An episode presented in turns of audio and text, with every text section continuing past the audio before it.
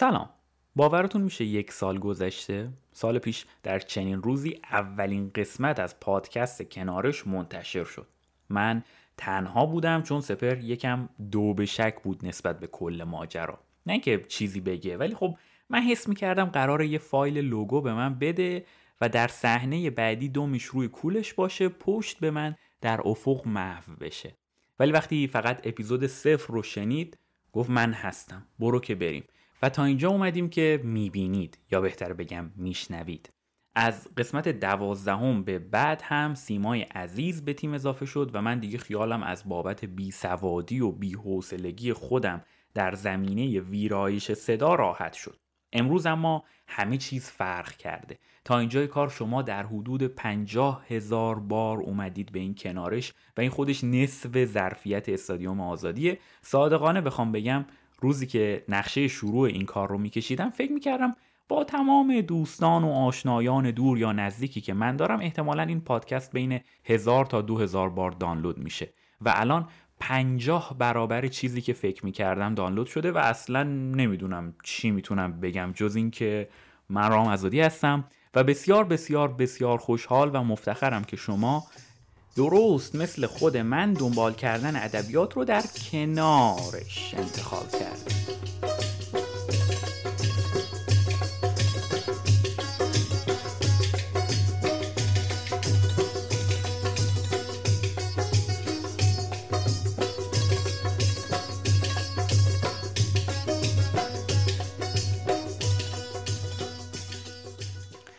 خیلی ایده های مختلف به ذهنم می‌رسه و رسیده نرسیده از اون در می‌زنه بیرون و کلا اصلا یادم میره. این شد که از یه جایی به بعد یه دفترچه جیبی کوچیکی تهیه کردم برای اینکه هر ایده ای که میومد رو دیگه قلمی کنم که جایی نره.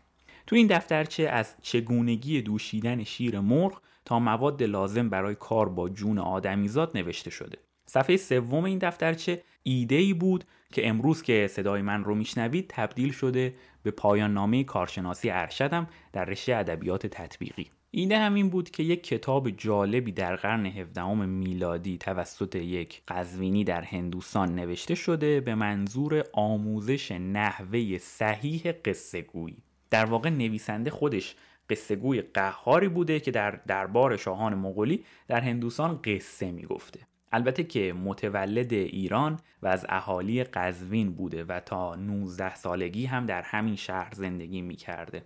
خودش در زندگی نامش نوشته خیلی اهل کافه رفتن و قصه شنیدن بوده. اون موقع البته به کافه می‌گفتن قهوه خونه و یه محیط مردونه بوده که مردا جمع می شدن اونجا برای خوردن قهوه و شنیدن قصه. دارم درباره قرن 17 میلادی صحبت می‌کنم. یعنی اوایل حکومت صفویه. حالا چرا اینو نوشته توی زندگی نامش؟ برای اینکه می‌خواسته بگه من تو یکی از این کافه رفتنها یه بار قصه امیر حمزه صاحب قران رو شنیدم و وقتی برگشتم خونه دیدم از سر تا تهش رو حفظ شدم و می‌تونم از حفظ دوباره خودم تعریفش کنم. اینطوری میشه که نویسنده ما که اسمش عبدالنبی فخر و زمانی قزوینیه متوجه میشه توی این کار استعداد داره. اسمش طولانی ما برای حفظ روانی در ماجرا از همون عبدالنبی استفاده می‌کنیم. جونم براتون بگه که دیگه وقتی به سن قانونی می‌رسه تصمیم می‌گیره یه سفر تنهایی بره مشهد زیارت. میره و یه مدت عشق و حال و زیارت می‌کنه که یهو یه کاروانی از هند می‌رسه مشهد و به این بنده خدا میگه بابا تو جوونی چرا اینجا نشستی؟ پاشو را بیفت بریم هند که اصلا اونور یه چیز دیگه است. و اصلا تو این سن دیگه هر کسی که بتونه مهاجرت می‌کنه دیگه. عبدالنبی هم هوایی میشه و میگه خب من که بیکارم.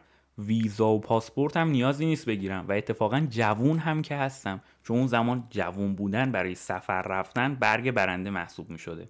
بالاخره مسیر طولانی بوده کلی هم بیماری و راهزن و کسافتکاری اتفاق میافتاده که باعث می‌شده تا هر کسی توی سفر دووم نیاره. عبدالنبی با مشقت فراوان می‌رسه لاهور می‌بینه اونجا تا اون اومده و رسیده نرسیده جمع می‌کنه از اون در شهر می‌زنه بیرون و میره سمت آگرا. توی آگرا چند تا از همشهریهاش رو می‌بینه که همه یه مقام و منصبی برای خودشون داشتن و اونا عبدالنبی رو به جا میارن.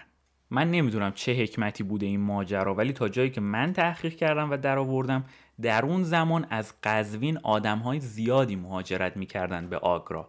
عمدتا هم آدمهایی بودن که درباری بودن یعنی کار درباری داشتن در ایران. توجه داشته باشید که اوایل حکومت صفوی برای یه مدت پایتخت ایران قزوین بود و بعد به اصفهان منتقل شد. و آگرا هم دارالخلافه هندوستان بود برای خودش. این آدم ها مثلا اگر شاعری نقاشی یا کلا هنرمندی بودن که توی ایران درجه دو یا سه محسوب می شدن وقتی می رفتن هندوستان اونجا دیگه درجه یک می شدن چون بالاخره زبان دربار هند فارسی بوده و کی بهتر از کسی که زبان مادریش فارسیه می‌تونه توی دربار کار کنه؟ همین اصطلاح فارسی دری هم منظور فارسی درباره و ادبیات هم در فارسی به معنی مجموع رفتارها و گفتارهای مخصوص دربار میشه گفت. از اینها هم که بگذریم پادشاهان مغول هندوستان خوب پولی هم خرج می‌کردن. پس میشه اینطور برداشت کرد که برای اهالی قزوین این مهاجرت یه فرصت شغلی عالی محسوب می‌شده. برگردیم سر داستان عبدالنبی. رفیقای این آدم دستش رو می‌گیرن می‌برن پیش چهار تا امیر و سرلشکر و پادشاه محلی. میگن این پسر قصه گویی اصلا توی خونشه. عبدالنبی 23 4 سالشه که رسما به عنوان قصه گوی سردارخان از عمرای آگرا و کتابدارش منصوب میشه. خودش در کتاب تذکره میخانه نوشته من اوایل شعر می‌گفتم. هم به معنای شعر هم به معنای شعر. بعد که این فرصت طلایی نصیبش شده و شعرهای دربار هند رو دیده فهمیده که بهتر همون قصه بگه و سمت شعر نره.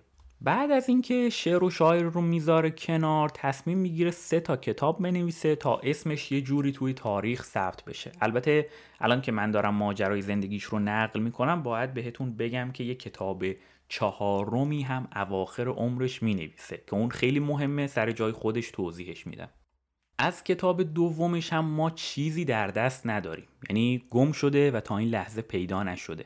من یه تئوری دارم که اصلا خود عبدالنبی وقتی کتاب چهارمش رو نوشته دیده این بهتر از کتاب دوم شده و کتاب دوم رو گم و گور کرده. چون موضوع جفتشون یکی بوده. که خب حالا این تئوری من قابل اثبات نیست و فقط در حد یه ایده است.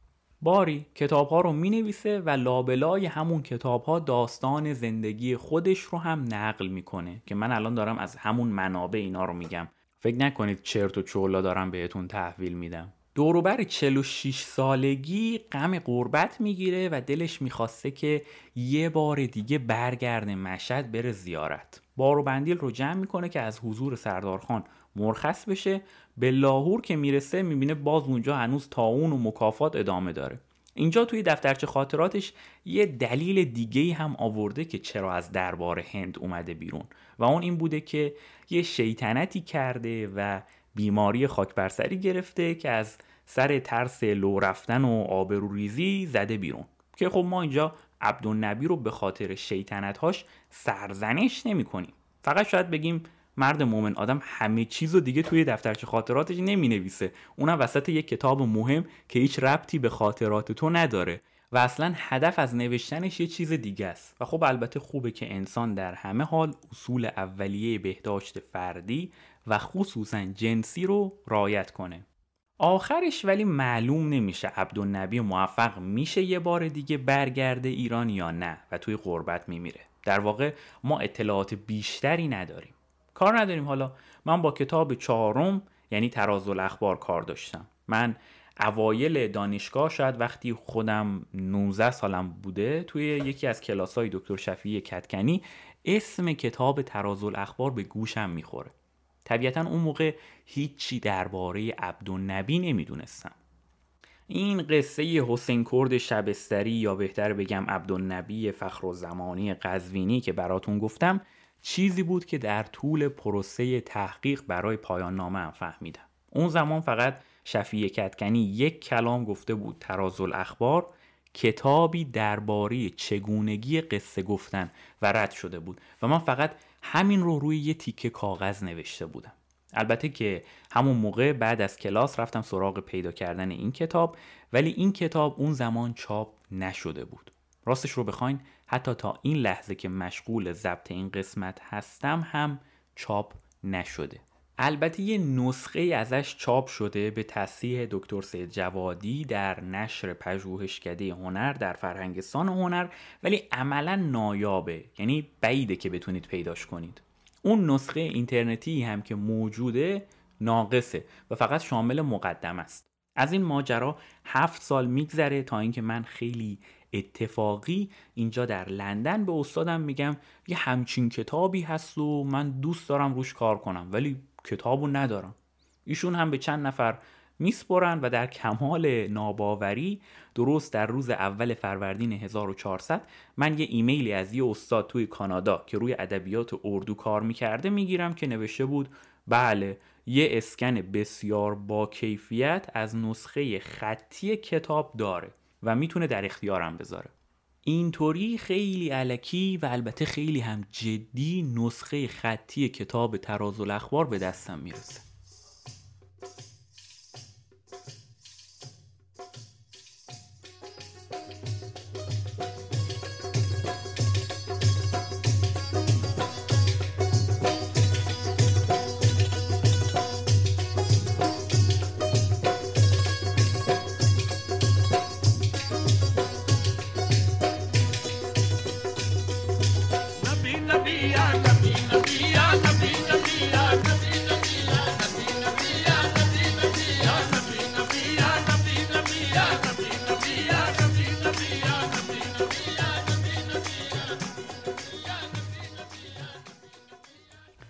من در تابستانی که گذشت سه بار این نسخه رو خوندم به علاوه یک دو جین کتاب و مقاله دیگه و در تمام این مدت هر وقت بین کار خسته می شدم یا هنوز خسته نشده بودم ولی می‌خواستم کار رو شروع کنم این قطعه ای که الان شنیدید رو پخش می کردم. این بخشی از یک قوالی بسیار مفصل از استاد قوالی بسیار مشهور پاکستان یعنی عزیز میانه البته نبی نبی که توی این قطعه میشنوید مشخصا منظورش عبدالنبی داستان ما که نویسنده کتاب تراز الاخبار نیست.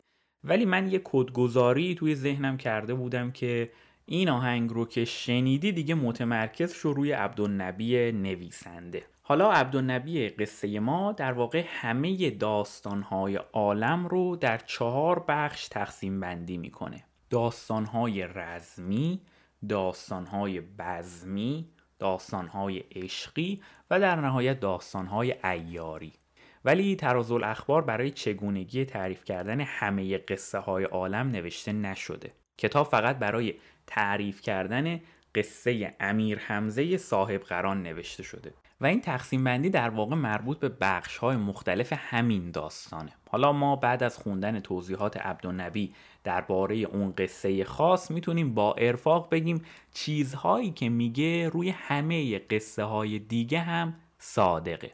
حالا با دونستن این نکته اگه ساختار کتاب رو نگاه کنیم متوجه میشیم که تقریبا به دو بخش کلی تقسیم شده. در بخش اول درباره اهمیت قصه اهمیت خود قصه گو آداب قصه گفتن و انواع شیوه های قصه گویی که در اون زمان متداول بوده صحبت شده. و در بخش دوم نویسنده بر اساس بخش های مختلف داستان امیر حمزه که همونطور که پیش از این گفتم میشه قسمت های رزمی، بزمی، عشقی و ایاری مجموعه ای از نظم و نصر از قدیم تا زمان نویسنده رو گردآوری کرده. مثلا در نظر بگیرید توصیف شب با هر کدوم از این تمهای داستانی یعنی رزمی بزمی عشقی و ایاری با همدیگه فرق داشتن. عبدالنبی اومده توصیف شب در هر کدوم از اینها رو در تمام داستانهای پیش از خودش جمع کرده کنار هم گذاشته برای اینکه وقتی یه قصه گوی تازه کار مثلا یه توصیف شب در قصه خودش نیاز داره بنابر تم قصه ای که می‌خواد بگه از نظمها و نصرهای متناسب استفاده کنه. من متوجه هستم که احتمالا شما الان سوالات زیادی براتون مطرح میشه مثل اینکه فرق قصه و داستان و حکایت چیه یا اصلا قصه امیر حمزه صاحب قران دیگه چه کوفتیه. از همه مهمتر چرا اصلا قصه می‌گفتن؟ بله من متوجه این سوالات هستم ولی نمی‌خوام جوابی بهتون بدم چون که قرار نیست بشینم اینجا از روی پایان نامم براتون بخونم. ولی این رو میگم که در زمانه ای که آدم های کمی سواد خوندن و نوشتن داشتن قصه گفتن علاوه بر این که ابزار سرگرمی محسوب می شده به نوعی وظیفه آموزش فارسی معیار رو هم بر عهده داشته. خود عبدالنبی در فصلی که مربوط به انواع مختلف قصه گویه میگه مردمان توران زمین که ما می‌دونیم میشه ماور و نهر و منطقه آسیای میانه امروزی فارسی عجیبی صحبت می‌کنن و به قول عبدالنبی روزمره حرف نمی‌زنن. عبدالنبی روزمره رو به عنوان فارسی معیار به کار برده. منظور فارسی بوده که در مناطق مرکزی ایران صحبت می‌کردن. دیگه گفتن نداره که امروزه هم ما به عنوان ایرانیان فکر می‌کنیم فارسی که در مناطقی بجز ایران مرکزی جریان داره فارسی عجیبیه. نمونه دست به نقدش میشه اشعار فارسی که من از قطعات قوالی هند و پاکستان توی این قسمت و قسمت های پیشین پادکست کنارش استفاده کردم. من کلی پیام گرفتم که چرا گیر دادی به این هندی پاکستانیا البته کلی آدم دیگه هم بودن که پیام می‌دادن و حال کرده بودن با قوالی. اما جواب این سوال برای من اینه که من دنبال فارسی بودم هستم و خواهم بود. مهم نیست فارسی کجا بره من دنبالش میرم. چند وقت پیش به یه آدم بسیار بسیار بسیار عزیزی در زندگی می‌گفتم می‌دونی چرا قوالی رو دوست دارم؟ گوش دادن به قوالی برای من یک کشف و شهود خلصناکه. من اردو یا هندی بلد نیستم. ولی وقتی وسط اون ریتم تکرار شونده با کلماتی که شبهی از کلمات فارسی رو دارن یهو یه تک بیت به فارسی سلیس میشنوم حس پیدا کردن گنجی از شکر به دست میده. چون می‌دونید دیگه فارسی شکر است. این درستترین و حتی می‌تونم بگم بهترین شعار برای زبان فارسیه. فارسی واقعا شکر است. به خاطر این مناسک مسخره که برای خودم موقع شنیدن قوالی ترتیب دادم خیلی وقتا نمیرم سراغ ترجمه اشعار اردو و معنی ساختگی خودم رو به قطعات میدم. مثل کاری که با قطعه نبی نبی عزیز میان کردم. البته باید بگم بهتون که در بیشتر موارد حتی اگه برم هم چیز دندونگیر زیادی نصیبم نمیشه. خب چون قوالی به فرهنگ عامه تعلق داره و خیلی از این اشعار درست و حسابی ثبت نشدن چه برسه به اینکه بخواد ترجمه انگلیسی یا فارسی درست و درمونی ازش توی اینترنت باشه. این موضوع درباره قوالهای نسل قبل از نصرت فاتح علی خان که یه جورایی ستاره بین المللی قوالی محسوب میشه حتی بدترم میشه. من دو تا قطعه بسیار معروف از عزیزمیان رو توی کل تابستون بارها و بارها شنیدم. میزان فارسی این قطعات به شدت کمه. ولی من این دو قطعه رو دوست دارم چون برخلاف باقی قوالی ها مخلوطی از عواطف مختلف درش هست. منظورم اینه که قطعه با نوای جادویی و حتی میشه گفت شاد و شنگول هارمونیوم شروع میشه. هارمونیوم یا ارگ تولومبهی همون سازیه که معمولا بیشتر قوال ها ازش استفاده می‌کنن. بعد در حالی که شما انتظار یه موسیقی غیری داری قوال و همسرایان شروع به یه جور ناله کردن می‌کنن و بعد غزلی حزنانگیز شروع میشه و دوباره موسیقی. ولی این بار ریتم و کلام واقعا شنگولی و خلصوار میشه. و یه بیتی یا حتی میشه گفت مصرعی دائما توسط همسرایان تکرار میشه. تا اینجا ممکنه با باقی قوالی ها یکسان به نظر بیاد. ولی هر چقدر بیشتر بهش گوش کنید و جلو برید رفته رفته نوعی خشونت در کلام عزیز میان ظاهر میشه. اگه اجرای زنده عزیز میان رو توی یوتیوب ببینید و با فرید ایاز یا نصرت فاتح علی خان مقایسه کنید می‌بینید که اواخر اجرا عزیزمیان از پشت هارمونیوم بلند میشه. یا بهتر بگم روی دو زانوش میسته و شروع می‌کنه داد و بیداد کردن با مخاطب ها و حتی با آسمون خدا. من موقع دیدن اجرای زنده این قطعات خیلی یاد الیس کوپر افتادم. انگار یه پرفورمنس در ژانر شاک راک دارم می‌بینم که قدمتی هزار ساله داره. منظورم البته قوالیه.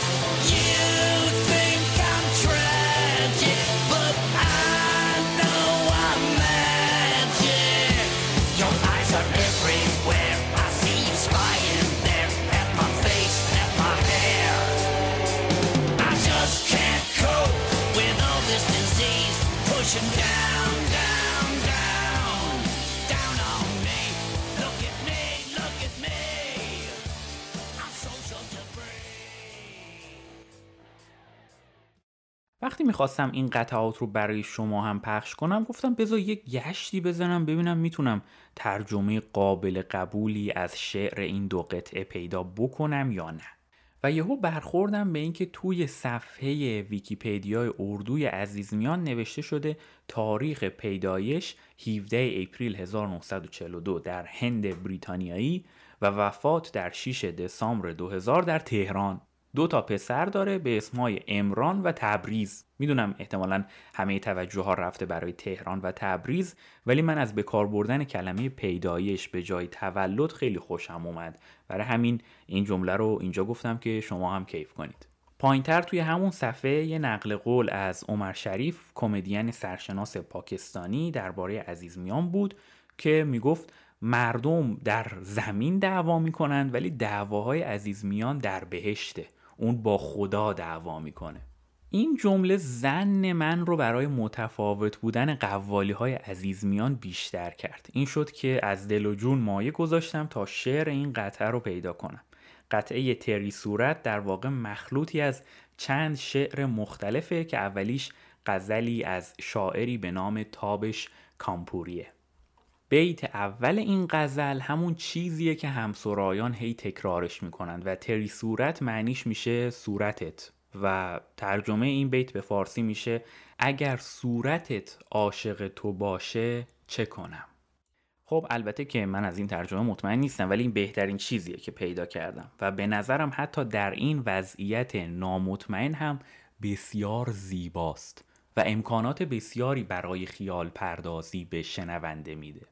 توی ویکیپدیای انگلیسی عزیزمیان بخش دیگه ای از این قطعه رو با ترجمه انگلیسی پیدا کردم که خب میشه به این یکی بیشتر مطمئن بود. من دل دیا پیار کی حد من قلبم را دادم این اوج عشق بود.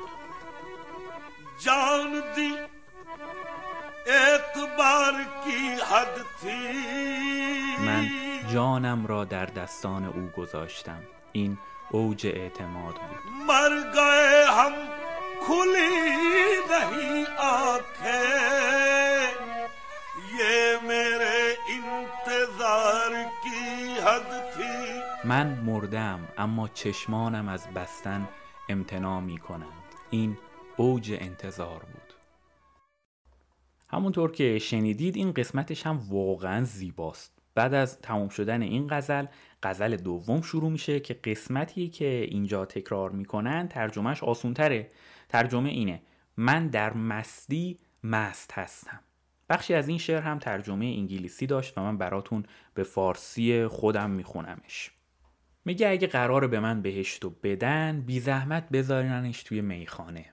اصلا ول کنید بهشت و اینا رو. تمام چشمه بهشت رو توی جام کوچیک من بریزید. وقتی من مردم بدنم رو در ویرانه ها رها نکنید. بدنم رو در میان جام ها دفن کنید و بذارید در می‌خونه بمونم. و گوش کن ساقی در می‌خونه رو نبند. چون اصلا بعید نیست با هوای بهشت حال نکنم. و بعد همسرایان می‌خونن که من در مستی مست هستم. جنت جو ملے لا کر، جنت جو ملے لا کر، میں خانے میں رکھ دینا، کوثر کو میرے چھوٹے سے پیمانے میں رکھ دینا، میت نہ میری جا کر ویرانے میں رکھ دینا، بلکہ پیمانوں میں دفنا کر میں خانے میں رکھ دینا، اور ساقی ساقی در میں خانہ ابھی بند نہ کرنا۔ شاید مجھے جنت کی ہوا راس نہ آئے۔ میں شرابی شرابی، میں شرابی شرابی، میں شرابی شرابی شرابی۔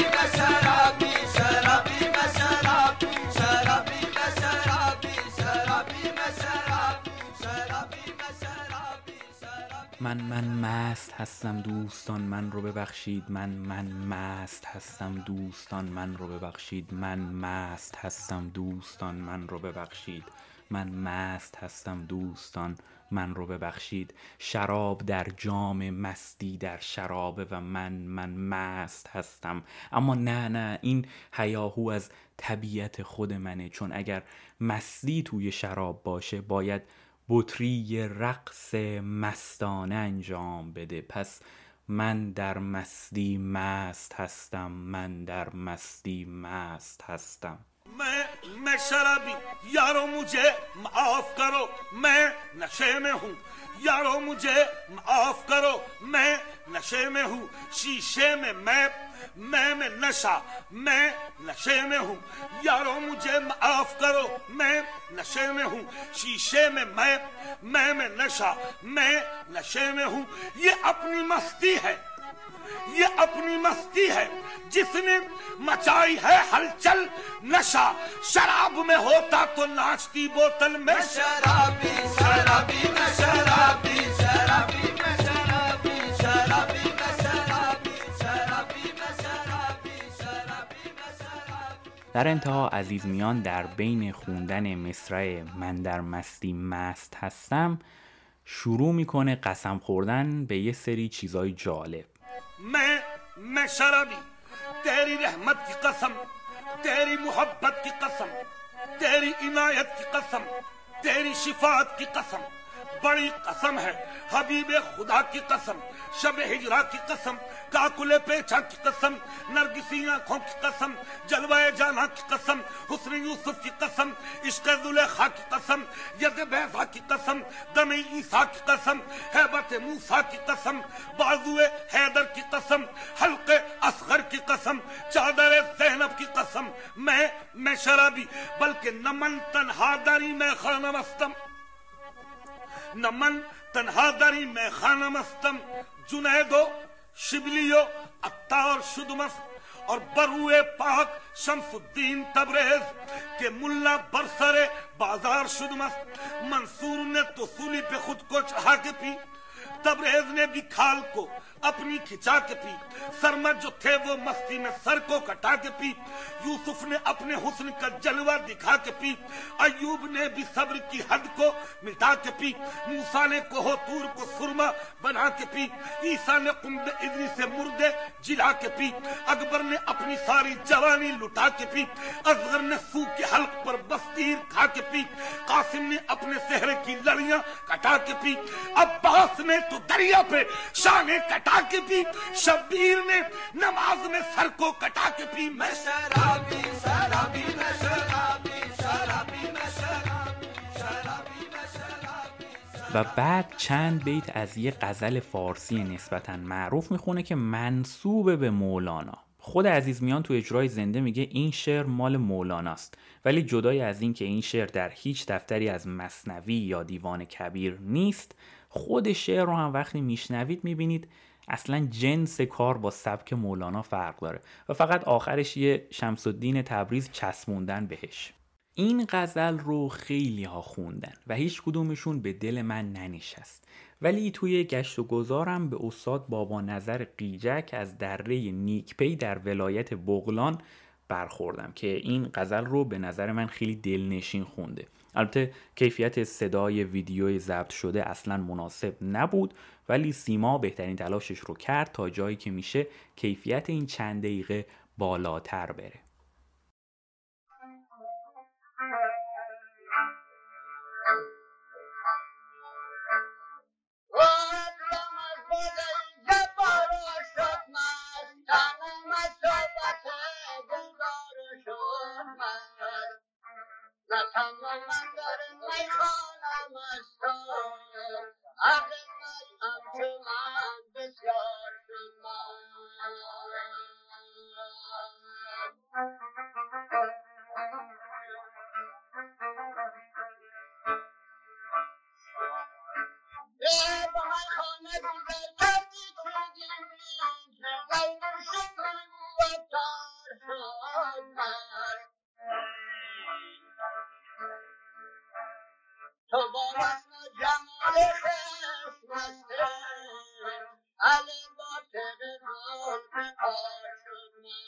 Thank you.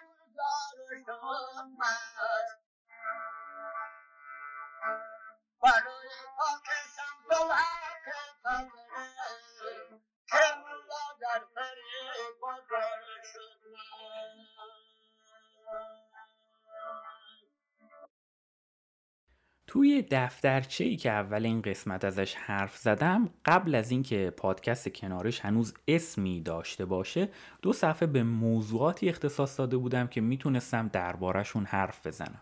دومین موضوع از توی اون لیست ادبیات ژاپن بود و می‌خواستم بیشتر قسمت های این پادکست درباره ژاپن باشه. ولی فکر می‌کنم تا اینجا عملا هیچ حرفی از ژاپن نزدم.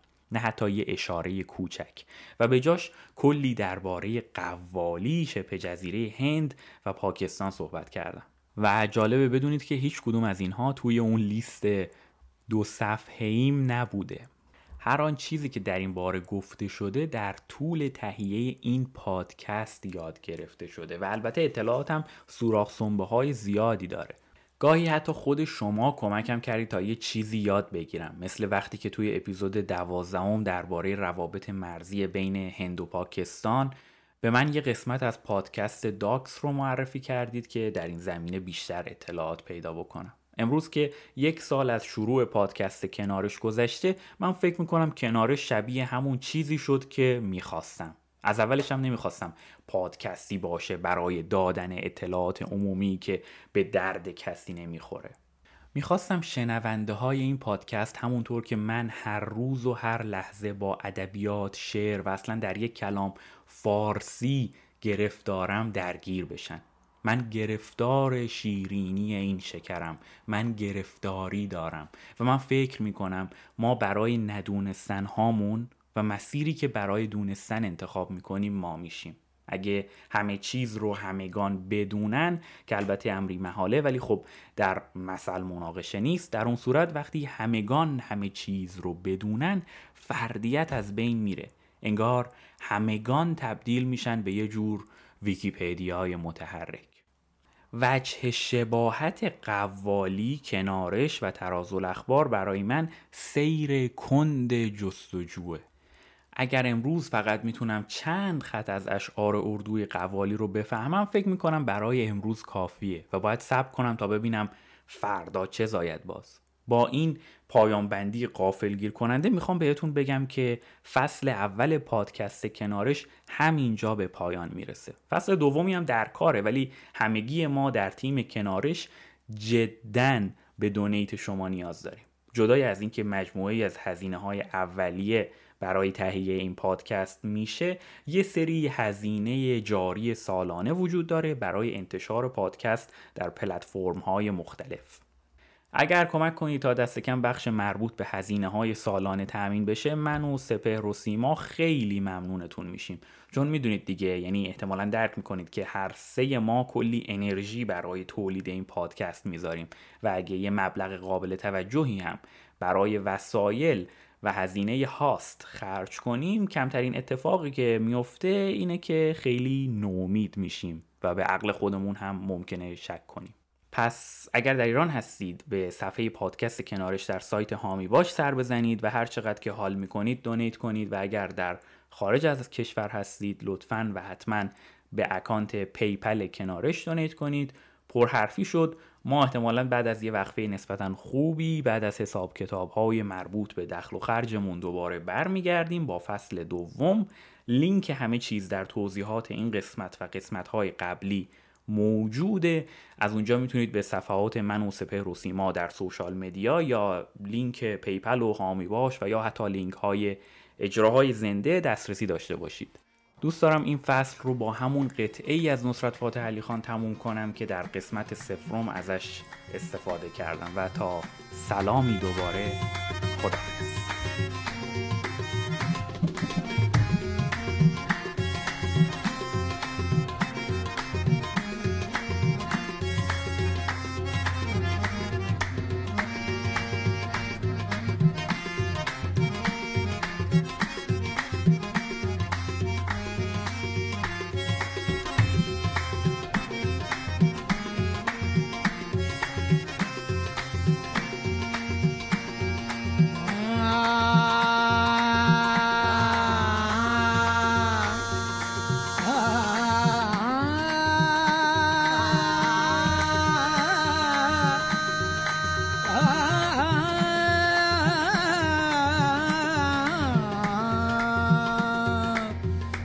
ਗੰਜੇ ਸ਼ਕਰ, ਮੇਰਾ ਗੰਜੇ ਸ਼ਕਰ। ਗੰਜੇ ਸ਼ਕਰ, ਮੇਰਾ ਗੰਜੇ ਸ਼ਕਰ। ਸਾਬਰ ਦਾ ਪੀਰ, ਸੋਹਣਾ ਗੰਜੇ ਸ਼ਕਰ। ਸਾਬਰ ਦਾ ਪੀਰ, ਸੋਹਣਾ ਗੰਜੇ ਸ਼ਕਰ। ਹੈ ਬੇਮਿਸਾਲ ਬਾਬਾ, ਪੀਰ ਕਮਾਲ ਬਾਬਾ। ਹੈ ਬੇਮਿਸਾਲ ਬਾਬਾ, ਪੀਰ ਕਮਾਲ ਬਾਬਾ। ਸਖੀ ਲਜਪਾਲ, ਮੇਰਾ ਗੰਜੇ ਸ਼ਕਰ ਬਾਬਾ, ਗੰਜੇ ਸ਼ਕਰ, ਮੇਰਾ ਗੰਜੇ ਸ਼ਕਰ। ਗੰਜੇ ਸ਼ਕਰ, ਮੇਰਾ ਗੰਜੇ ਸ਼ਕਰ। ਸਾਬਰ ਦਾ ਪੀਰ ਸੋਹਣਾ ਗੰਜੇ ਸ਼ਕਰ।